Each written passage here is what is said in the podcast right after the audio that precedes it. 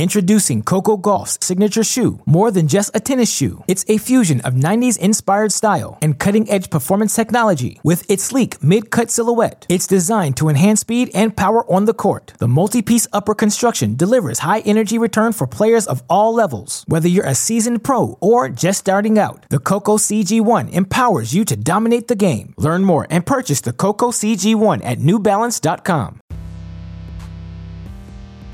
Welcome to Three, a part of the Tennis Channel Podcast Network. I'm Gill Gross with Joel Drucker and Amy Lundy off the back of the Cincinnati men's final, which was just one of the most incredible matches I've ever seen in so many ways. Longest Masters 1000 final ever, three hours, 49 minutes. Djokovic takes it in a third set tiebreak. He also saved a match point in the second set tiebreak the the, the amount of twists and turns, Joel. Uh, I mean, that's what really stood out to me about the match is that every time you thought it was going one direction, it suddenly jerked the other way. It was amazing, and the quality. It's what's interesting is that the person who took the lead, it's not like that who had the lead. His quality just dropped as much as they just kept raising the bar on each other. It was just incredible tennis, incredible shot making and movement and physicality added into the fact that it was pretty much 100 degrees on that court. I mean, it was muggy and sticky and just an incredible, incredible effort from both of them. I was watching the match with my husband, who's a little bit more of a casual fan. And when Djokovic had the opportunity to serve it out in the third set, I said, who will win this match? And he said oh Djokovic will win you know he'll he'll hold serve. And then from there it was almost like another match played out um the remainder of of the match. It was incredible. It was one of if not the best three set match I think I've ever seen. Uh it was right up there with their um match that they played in in Madrid which I think was like over three hours and 30 minutes. Yep. And uh, just uh, same set scores. There was a 7 5 set and two 7 6 sets. Um, so it's just incredible that this rivalry has emerged at a time when I think tennis really needs it. And it's come at the end of Djokovic's career. So it's like he's going to go out with a real um a plum a plum um and and fireworks to uh get this young guy come in and and give him just just some history setting incredible matches. Well, and what's great about it is a rivalry, it's instantly glorious.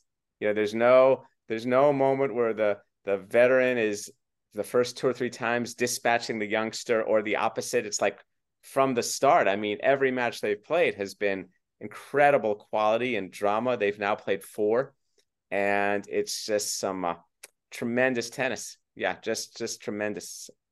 Where does this one fit in? Before we get into the specifics of the match, let's let's talk about the rivalry. And Amy, there were certainly fireworks for the semifinal from Novak's perspective. That was definitely a part of that. Uh, but in terms of the Djokovic Alcaraz rivalry this year now, they've played on all three surfaces. And it kind of went the opposite direction of what certainly I thought, but I think most people thought, which is that clay would help Alcaraz, grass would help Djokovic. It reversed. They they play on this kind of fast, bouncy, hard court, but I guess the common theme is every single time it's looked like they're kind of right there with each other. Uh, but I guess the fact that this isn't the U.S. Open means that it, it doesn't really feel like a punctuation mark on their series in 2023. Uh, yeah, it, it, this tees up for the U.S. Open. Of course, there's a lot of work that has to be done. I think you know before we get too much into the specifics, I know we're we're still talking very broadly, but Alcaraz did his hand did start to cramp up at the end of this match. So if this had been a best of five match, um, there are real concerns about you know whether he would have uh, the physicality um, to to finish the match. So it, it's a real mystery. And um, I think if they can get to the final and it can be another you know, chance for something like this, then we're all in for a real treat. Well, these four matches, as you asked where these fit in, I the um the history literature person in me started to think, okay, well, the first one was like the the Madrid, that was like the intro, the intro story. Then we had the suspended, the the one in France that was kind of like the the work in progress that wasn't quite completed. You know, so you got Wimbledon, that's an epic. You know, how do you like your classics? Do you like them? And do you like your do you like a big Bronto steak, like a five set match? This one had a tidiness to it that's very appealing. You know what I mean? It's kind of like no one would think they didn't get maximum value out of this kind of match. All of us. I mean, we, we were texting, I was texting with friends and thinking, wow, that, this is a pretty good value and quality over almost four hours. So yeah, we we hope to see something like this at a US Open final, but wow, this is just so so good and so interesting to see all the different shots and tactics. I actually thought we were in for a disappointing match.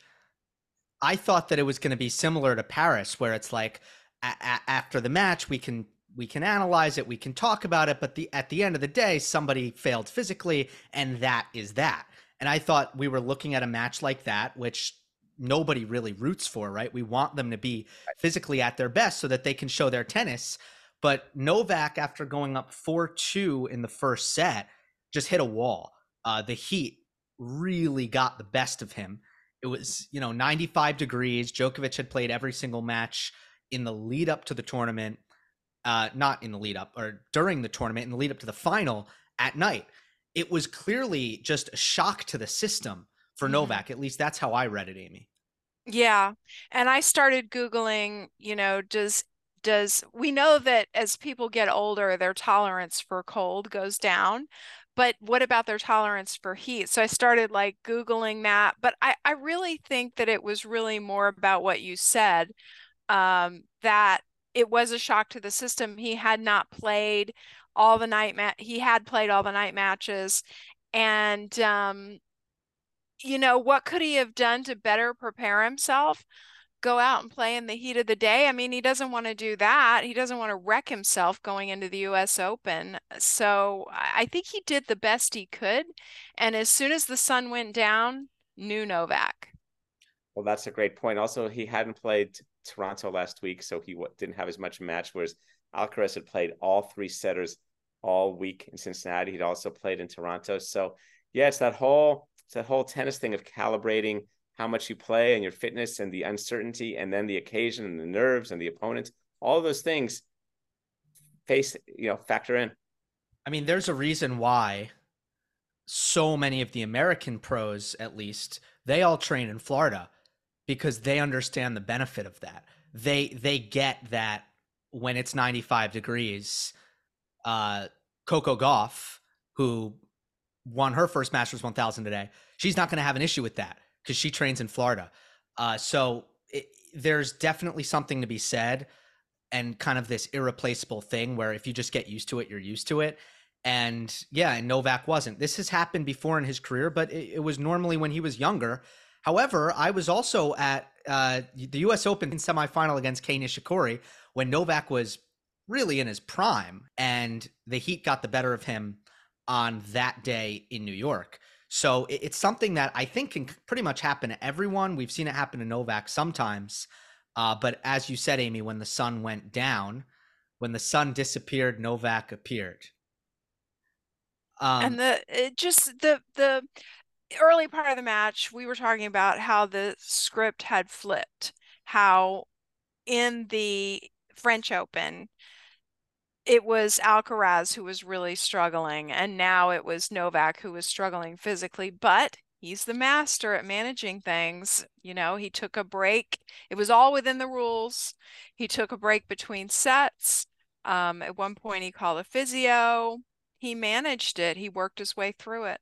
It was impressive. It was so, you know, you talk about the training things. Jimmy Connors told me once in the St. Louis humidity, his grandfather who trained him had him wear a rubber suit as well in the training. So you get you would recreate that feeling of that Midwest style humidity. And uh, you know, Novak, that's a great point, Amy, you made about maybe when it got a little um a little darker and uh, you know, less sunny. But Novak, I, I just I was out of words for some of those rallies, weren't you guys? Just kind of seeing the versatility, Novak's volleying, Alcaraz is countering. There are a few points where Alcaraz, all right, who needs long points here? Serve and volley. You're done. Here, here I come on the return. You're done. Boom. Yeah, well, I think that was that kept him in the match before he because it was gradual. It wasn't just he snapped a finger and suddenly he was physically okay. He just got a little better and a little better and a little better. And then by the third set, I thought he was okay. Um, or, or really the end of the second set, he was doing running um, as well.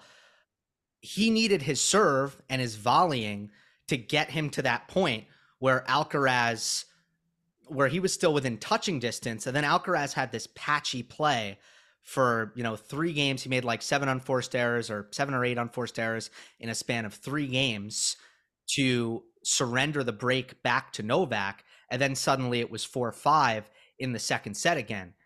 Which, by the way, that's the kind of thing where I think if there's one moment in the match where we saw the experience difference, that was it. I just don't think if Djokovic were in Alcaraz's shoes, I don't think he ever makes that mistake. He knows that you against an opponent who's struggling physically, you can't lose your focus and have a have that rough patch of play and let them back in, especially knowing the effects of you know the whatever kind of hydration and medication that Novak was ingesting and the sun going down, like you have to keep your foot on the gas there. And Alcaraz had a blip. I just think he got comfortable and lost his focus. That was my read on it. Introducing Coco Gauff's signature shoe. More than just a tennis shoe, it's a fusion of 90s inspired style and cutting edge performance technology. With its sleek mid cut silhouette, it's designed to enhance speed and power on the court. The multi piece upper construction delivers high energy return for players of all levels. Whether you're a seasoned pro or just starting out, the Coco CG1 empowers you to dominate the game. Learn more and purchase the Coco CG1 at newbalance.com. Well, I also think it has to do with their views of how to go, how the game is played. And remember, the the Novak model, I think, is a little based on the, I would call it the uh, the Chris Evert Ivan Lendl. I'm not going to miss. Like, if you look at tiebreakers, you probably look if you if you got them each talking Novak and Carlos about their tiebreaker philosophy. And Novak is, I'm I'm not missing the net's lower in the middle. I'm hitting cross court. I'm hitting deep. These are the things I rely on. And it's not offense or defense. It's just this is how I apply pressure. And I think Alcaraz is a little bit more in the Federer Pete Sampras mind. I I need to. I'm going to press things. I need to press the action because this is the personality, the hard. However, his view of the game is like I need to kind of make something happen here, and then that can sometimes lend itself, particularly. He's still young in these stages, in these patches, right? In these patches of either options or concentration because he's he's looking to create points in a different way than Novak, very different way than Novak. Whereas Novak is gonna he's gonna hunker down. That's why he's been so good in so many tiebreakers. And again, as he was today. I thought there were moments of immaturity on the part of Alcaraz. Um, in, within some of the rallies, baseline to baseline, depth, depth, depth, angle, angle, angle. And then there were a couple of very key points where Alcaraz was the first to gun it, pull the trigger, slap at it. Where Novak is, we've been watching him long enough. He's not going to do that. He is only going to pull the trigger when he's sure, typically. Well, mm-hmm. this um, also, I think there was a moment of uh, immaturity when during the changeover he hit the water cooler or whatever it was that he hit. He hurt his hand. He had to tape it. Same hand that ended up cramping up. I mean, just and and and normally he's so positive, but that was that was a mental lapse there. Um, so, it, you know, if he hadn't had those moments of immaturity, he might have pulled out the match. But uh, these are this mental toughness is what makes Novak so great. I'm going to parse the little difference between the immaturity of the emotional thing with the racket and then the mid rally shot decisions because I think when he makes the these are the things that makes Carlos Alcaraz an electric player and he and and sometimes he's going to miss. He's going to miss in a way that Novak doesn't. Novak, Novak, even the young Novak had never had wasn't playing like that because Novak's view of the game was so much built on kind of that that airtight model. And Alcaraz is not Alcaraz's game is not built on the the airtight model of what I I mean. It's not again. It's not defense. It's not offense. It's just it's a different thing. It's a little more like I said in the Sampras Federer uh, world. Yeah. I need to make something happen here. Yeah, I get it. Sometimes one of these shots is to fly wide, to fly into the net because I'm probably pulling the trigger a little, little. I don't quite have the the I, I, the part of the court. I don't quite have the positioning, or my technique isn't quite there where it should be, and it's to find the net. Novak, Novak, you could see for, he was not taught to even think about that. Yeah, but I, I'm a little bit more with Amy that it's a it's a mistake, and I I understand. I also agree with you that it's his nature, but I think he needs to fight his nature in, in those moments because with Federer, and it's a little bit different, I think, than with Federer and Sampras because eh, Pete is doing what Pete needs to do, right? If he's serving volleying, if he's chipping charging, if he's going big on his forehand, that's that's how he needs to play. Alcaraz is such a phenomenal defender the fastest player in tennis, there are moments where he is giving Djokovic a gift by mm-hmm. going for the miracle, you know, trigger pull in a way that I don't think is necessary. And eh, I think that he'll get it out of his system at some point.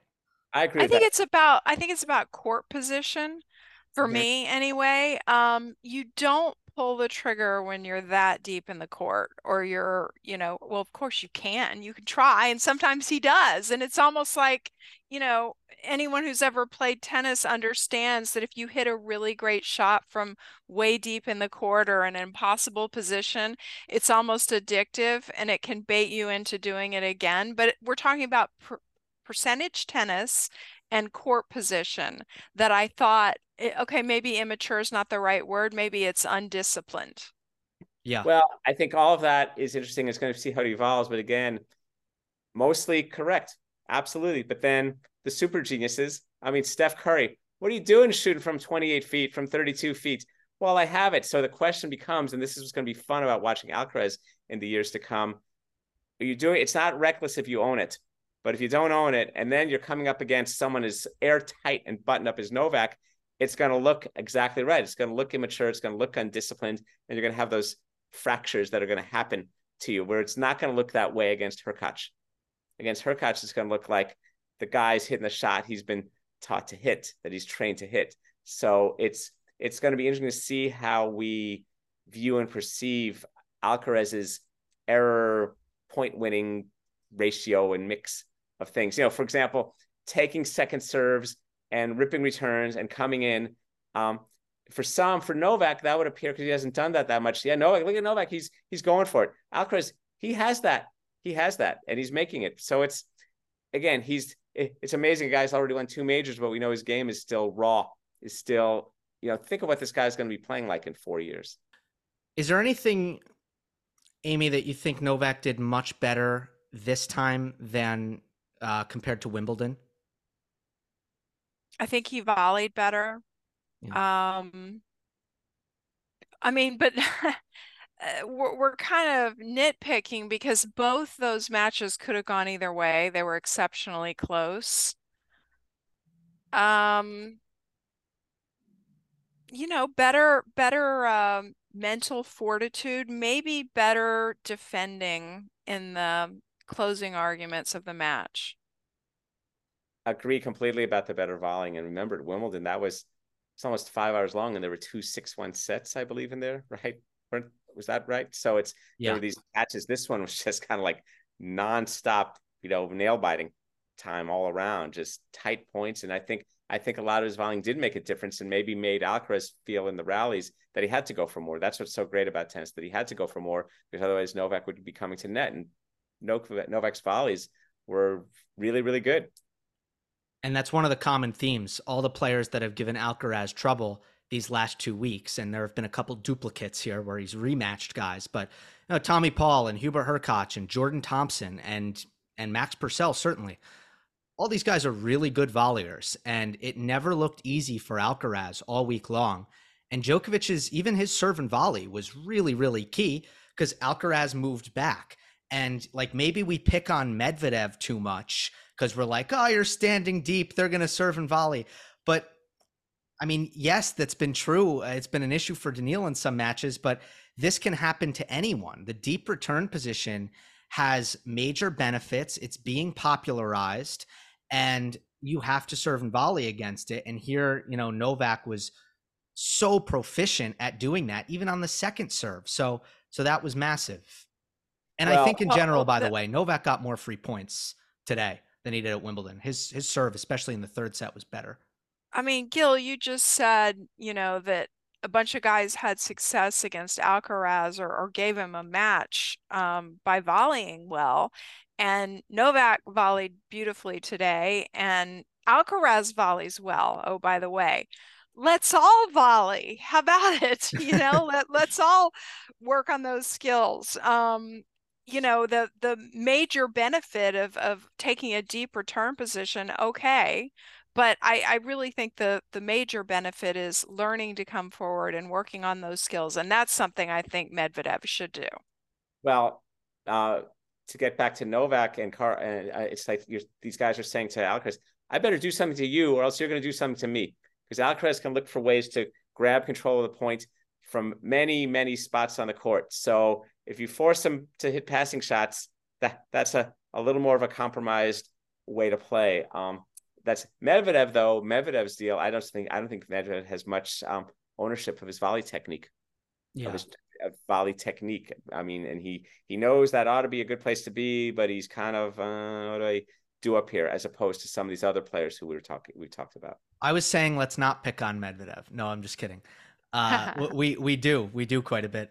Uh, just because he's a fascinating player, he allows us to have these conversations. That's all. Well, he's he's a little bit, if I may, with him. He's a little bit in this transition period, like like after the as the big three crested and new emerged, he's in this period and he's definitely a contender. He's a great player, but the question is what style? Like you look what Alcaraz has done to Medvedev of late. I mean, it's such bad math for Medvedev. It's like, yeah. wait a second, Alcaraz is doing this. And so if you're Tommy Paul or Hurkacz playing Medvedev, you're thinking, okay, here's sort of a thing. I might not be as good as Alcaraz, but this is a tactic. So it's going to be interesting to see how Medvedev ups his game in the months and years to come to vie with some of this new tactical model that's emerging.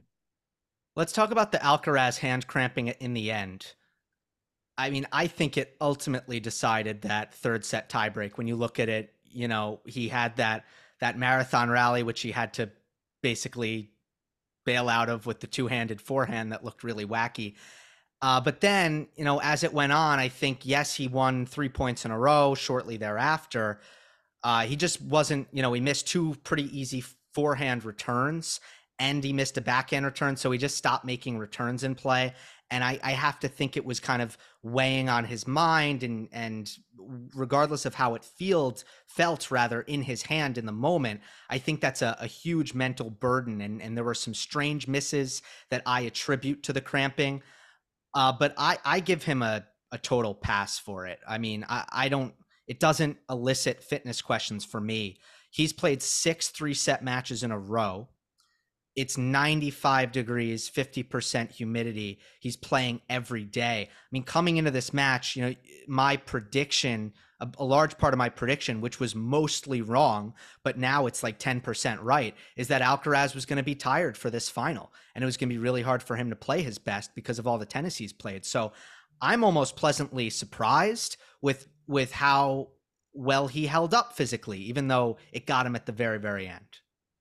Yeah, that's a good point. I never had you guys ever have a hand cramp? Yes actually often. My hand i walked off the court and my hand was like this and i couldn't i couldn't like straighten it out. And i'm like somebody grab my fingers and stretch them out for me. Yeah it's no fun. But it's not as bad as leg cramps or total body cramps you know? Gotcha but yeah i mean yeah that was it, it, and it was, it was clear that it was affecting him in the tie in the final tiebreaker. How could it not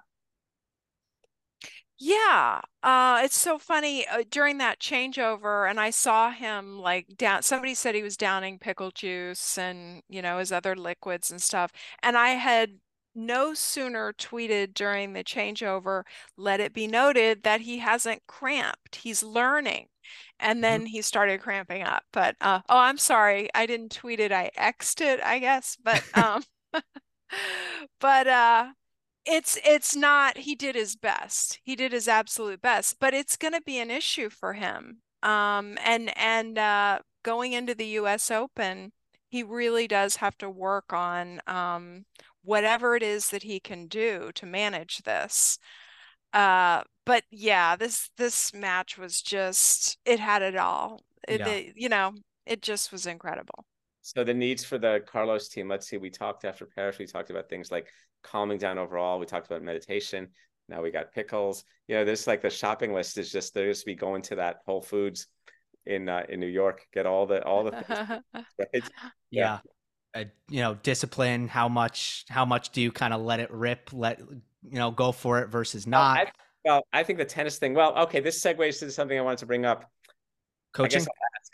What do you guys? What do you guys? I mean, I've never this this tournament Cincinnati for me. I don't know if it was the cameras or just the prevalence. I never heard more of the whole coaches talking to the players uh, during the tennis. What do you guys each think of that? i go ahead Gill Okay. Uh, so I wish that it was never legalized.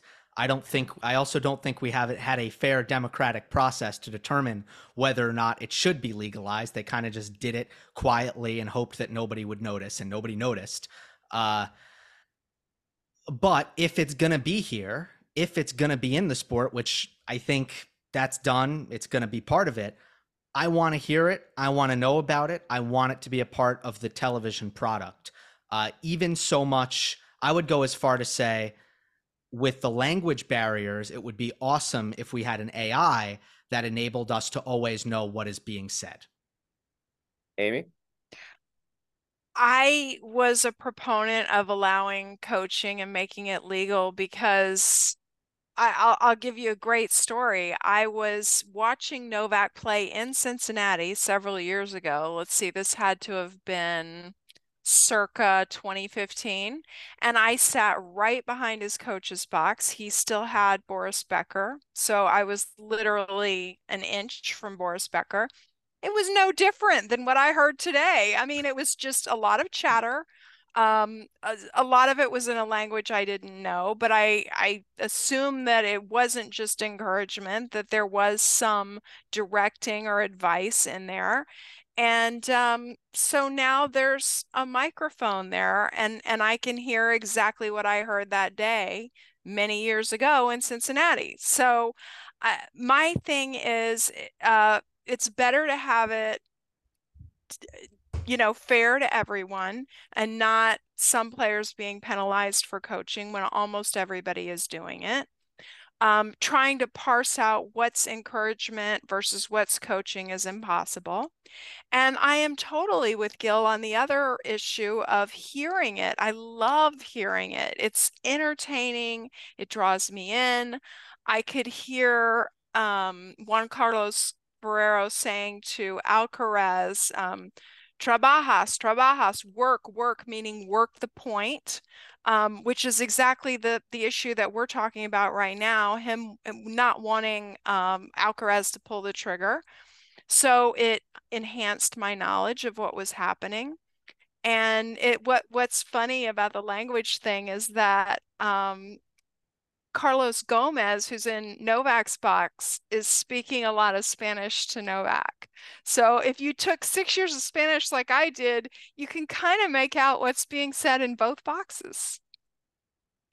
Very interesting. I um I was I didn't like I I didn't like when it was being talked about as kind of a entertainment element. However, I ca- I came to see obviously it could never be policed. So the cat's out of the bag. It's part of the sport. However, I don't like like I don't know about you guys. I, I wouldn't want to hear someone um, yelling things at me after every after every other point or even after every game. I, I don't care. For, I wouldn't want that. If you if As a player, jo- Joel, as a player, you wouldn't want that. I would not want that. But if coaching is coaching to, is to exist, my thought is okay. You want to do it?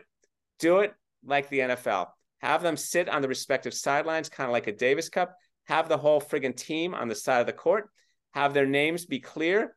Let them talk to the player. If you want to figure out some way to occasionally have it be heard by television, that's fine. I guess I want to figure out what that should be. Then make it make it more like the NFL or the NBA. And ha- and I want the names. I want I, I, this whole and, and you know at these different tournaments. the yelling part where the coach sits. I mean, at Wimbledon, it was very awkward. They're they're up in the players' box and others here and there. And and the U.S. Open, you guys know the distance to that court, and only at, at only at one end, encouragement, coaching, these rules. It's all coaching.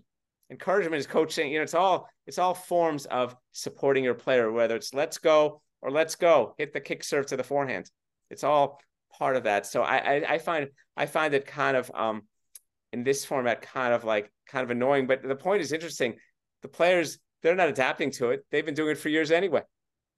You know what I mean? They've just been. Uh, there was less. I, I know it was always happening, but but you couldn't do quite as much. No, you couldn't.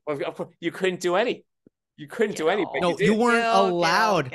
You weren't allowed to do right. it, but you would do. Look, there was a, there was sign language, but it, oh. it, it couldn't be it couldn't be so overt as Nadal's box I know there were a lot a of signs. Constant. No, it wasn't. It wasn't signs. It was a constant stream of verbiage. Right. So I mean, it, it was like, yeah, and and you know, Tsitsipas, like all these guys. I mean, all uh, there there are some. I guess maybe Federer's box was quiet, um, but I, in my experience, there's a lot of verbiage from coming from the coach's box. I think if it's going to be part, it's going to if it's going to be part of the sport, then make it something other than this kind of like put the coach way up there. It's like like I've heard stories about coaches on field courts sitting next to fans, and the fan, oh, you're you're here, coach. Oh yeah, how's it uh, kind of coaching my player here? You know, can you imagine that in an NFL or NBA game? Um, the the coach sitting in the stands with the people. I mean, yeah, I'm sure Bill Belichick at the New he he'd go for that. He'd enjoy so if we're going to do it, if we're going to make it a legitimate part of a professional sport, then give it every possible chance to be legitimate. I want the I want everyone on that team's names on their back, so I know that this guy is you know Smith, the trainer, that one's the physio. I want all of that. If we're going to do that, bring well, that, it. That's yeah, it's it's that's music to a broadcaster's ears because a lot of the times to a fans to a spectator's ears. Yeah, no, I, I know, but I'm just saying, even it, when you're broadcasting a lot of these tournaments, you'll see some unfamiliar faces sometimes in the box, and there is no indication of who they are. Uh, you know, there have been some tournaments that have sent out the official list, but uh, many do not, and it it it's a disservice to everybody. But the point, the one other point that I'd want to make on this is, you do need to know when to pull back. I think as a as a coach and a player, and when to just kind of let it be, especially when things are working.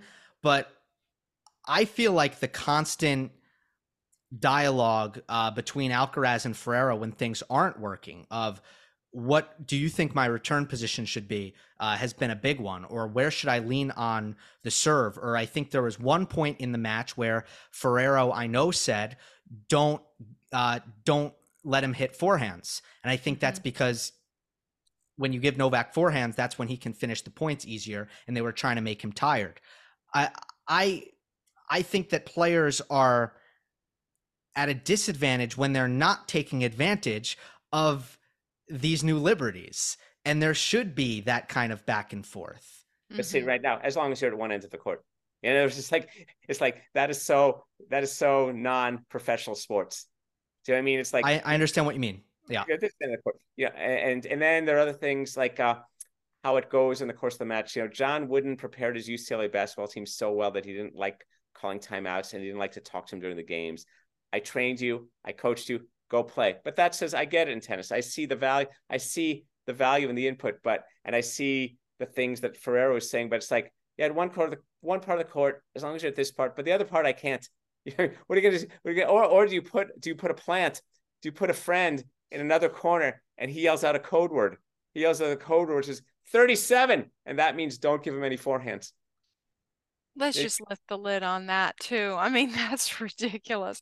I think that was like a way to sort of trial this, you know, so people wouldn't get so upset. Well, it, you know, let's and and also the noise factor and the distraction factor, which has come up during matches. But I I'm in favor of just lifting the lid on everything. But I want them on this. I want them on the court. Then I want them more like Davis Cup. I wanted more like Davis Cup, and it's and it's a little bit more, and it's changeovers, and it can also be during rallies too, because he's close up to the court. Have put Ferrer on the court. Let him do it. Let him get the text from someone else. That let himself uh, okay in this in the in the player box. It would be like the press box in football, and someone else can see the pattern from there and and send for the text message that says, uh, you know, forehands aren't looking good. You know what I mean? But I, I just think that tennis has an inherent problem when it comes to fans and viewership, and that is the time between points and the time between first and second serve. Because as a fan and a viewer, if that time gets too long, I look at my phone. I look down at my phone. And and it's just it's that's the way that we are now. So we as broadcasters have to fill that time with something compelling. And if there's a coaching conversation going on, that's something to talk about. It's something to see. It makes it exciting. It makes it less likely that I'll look down at my phone and miss the next point. How much time in between football plays?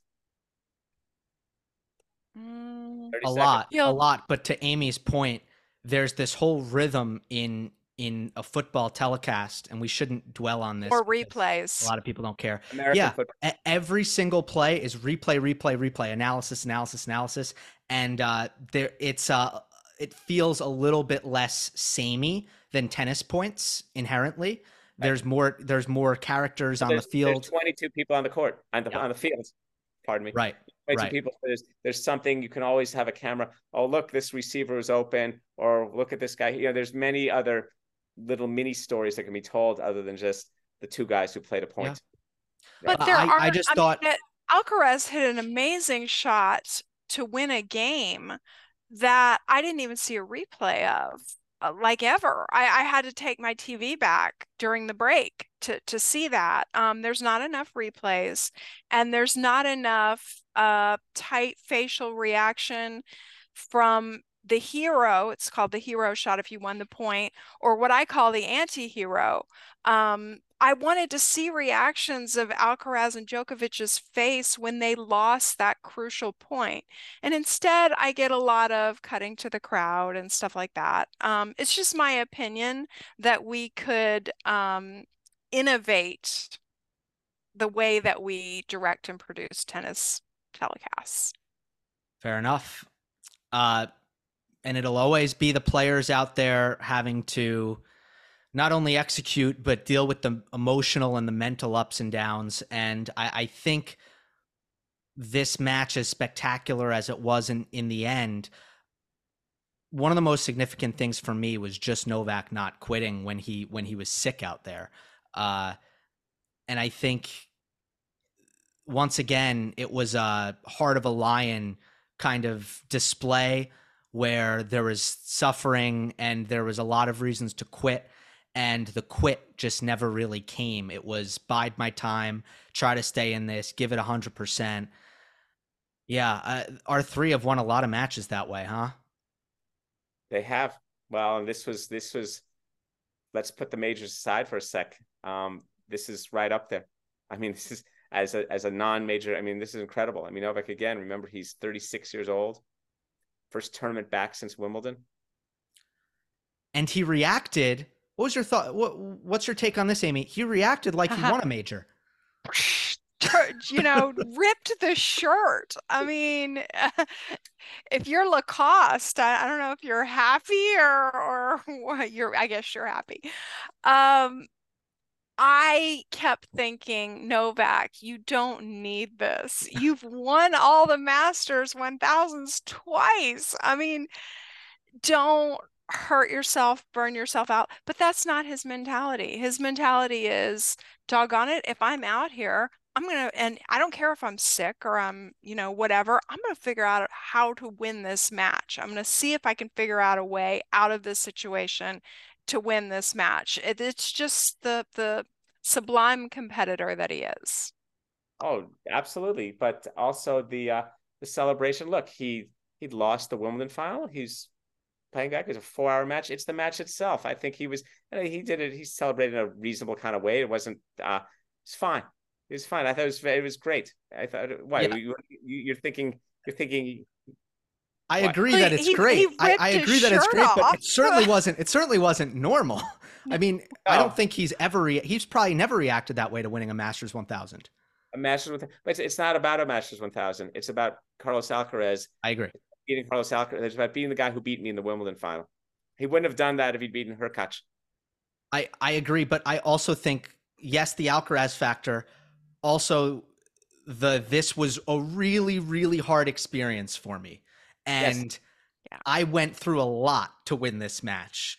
A Yeah. lot of uncomfortable moments, and it just all you know. He got into that mode where because of how painful it was, it meant that much more in the end.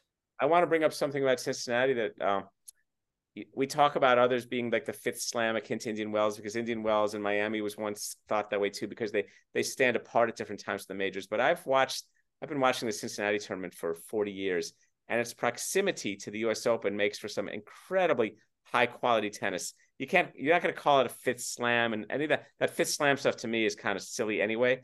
But as a as a drama, as significance, because it's, it's the way I sometimes think about Rome leading up to Roland Garros. I won't say that about the grass buildup because there's not enough time or the Australian buildups, but the ones where there's an, an ample time, like you remember the 06 Rome Federer Nadal final, that was just an unbelievable match that Mhm. um, the buildup Yeah. towards a major and the form is peaking. And you see how well these guys are playing, the quality of the tennis. Um, I love Indian Wells, but there's a little bit of the spring training atmosphere to that. And if it's that's American baseball, and if it uh, if it works out well, it's fine. But it's like I, I and there's great tennis there, but it's not like I see losers there being like having that suffer the way this this had some massive drama. I mean, this is up there with like not exactly Davis Cup, but this is one of the best two out of three set matches you'll ever see. incredible preparation for both Djokovic and Alcaraz. I know it felt very different at the end of the match for them.